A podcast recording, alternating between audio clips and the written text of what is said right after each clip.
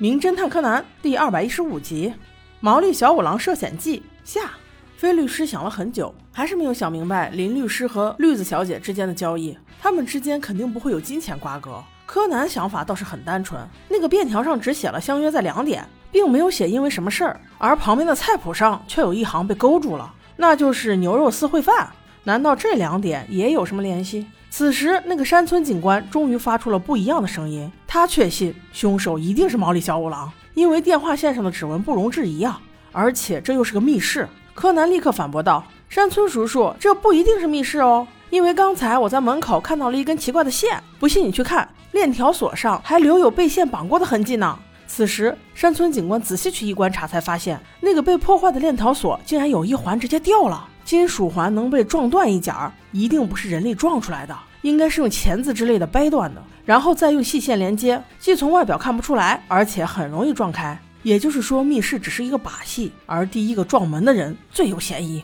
正在此刻，柯南一计上头，而非英里女士成了这集柯南为导演的女主角。英里女士理了理思路，按照柯导的要求到酒店楼下去迎接了小帅哥凶手，那热情洋溢的让小帅哥一个错愕呀。到了客房走廊里，他立刻接了个电话，对小帅哥说，我先接电话，你先去刚才案发现场，我有几个问题想问你。小帅哥没多想，慢慢向前走着找案发现场那个房间，但是在酒店里所有房间门都一模一样，他忽然间有点不知道应该去哪一间了，于是看到前方门口放了2份饭的房间就走了进去，一开门就遇到了柯南。柯南望着他说，诶，叔叔，你怎么来了？所有的警察都走了，你找谁啊？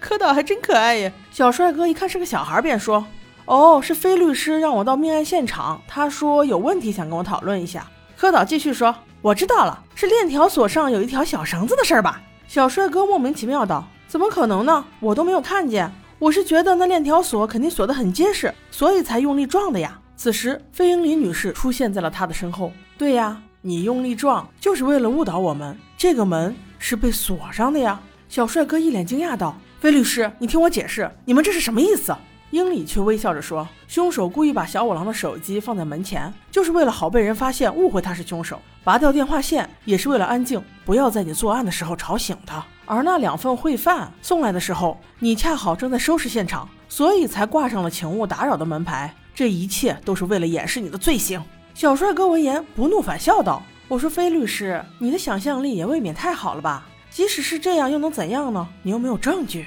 我劝你还是不要为他翻案的好，否则可能会连累你走下永无败绩的神坛。菲律师怎么会怕这个，于是自信地说，呵呵，下了神坛又怎样，我根本就不在乎，况且你怎么知道我没有证据啊？小帅哥一听脸色骤变，心想，怎么会，我做得如此精密，难道他想诈我？菲律师接着说，你怎么知道命案现场就是这间房啊？小帅哥脱口而出道，他不是点了2份烩饭吗？说完自己就觉得不对劲了，他身为毛利小五郎的辩护律师，跟着疑犯离开了犯罪现场，不可能知道这些的，除非他事先就知道。此时更过分的是，菲律师直戳重点道，其实死者根本就没有点什么烩饭，这一切都是你想象的罢了，他在纸条上留的是跟林律师的约见时间，根本就不是什么烩饭送来的时间，所以当你走进这间房的时候，你就已经认罪了。小帅哥还要再做最后的争辩，他说，我进这间房是因为看到房间号呀，跟那什么烩饭的没有什么关系。魏律师就更是笑了，啊，原来是这样啊，那不如你看看这个链条锁它坏了吗？边说还边举起了一条完好无损的链条锁。看到这一幕的小帅哥无言以对了，败在菲律师的手上也算是值了，这真是好一招请君入瓮啊。此时的小帅哥倒豁然了，唉，对，我是凶手，其实也没什么好说的，本来就想着事情了结之后我去自首的，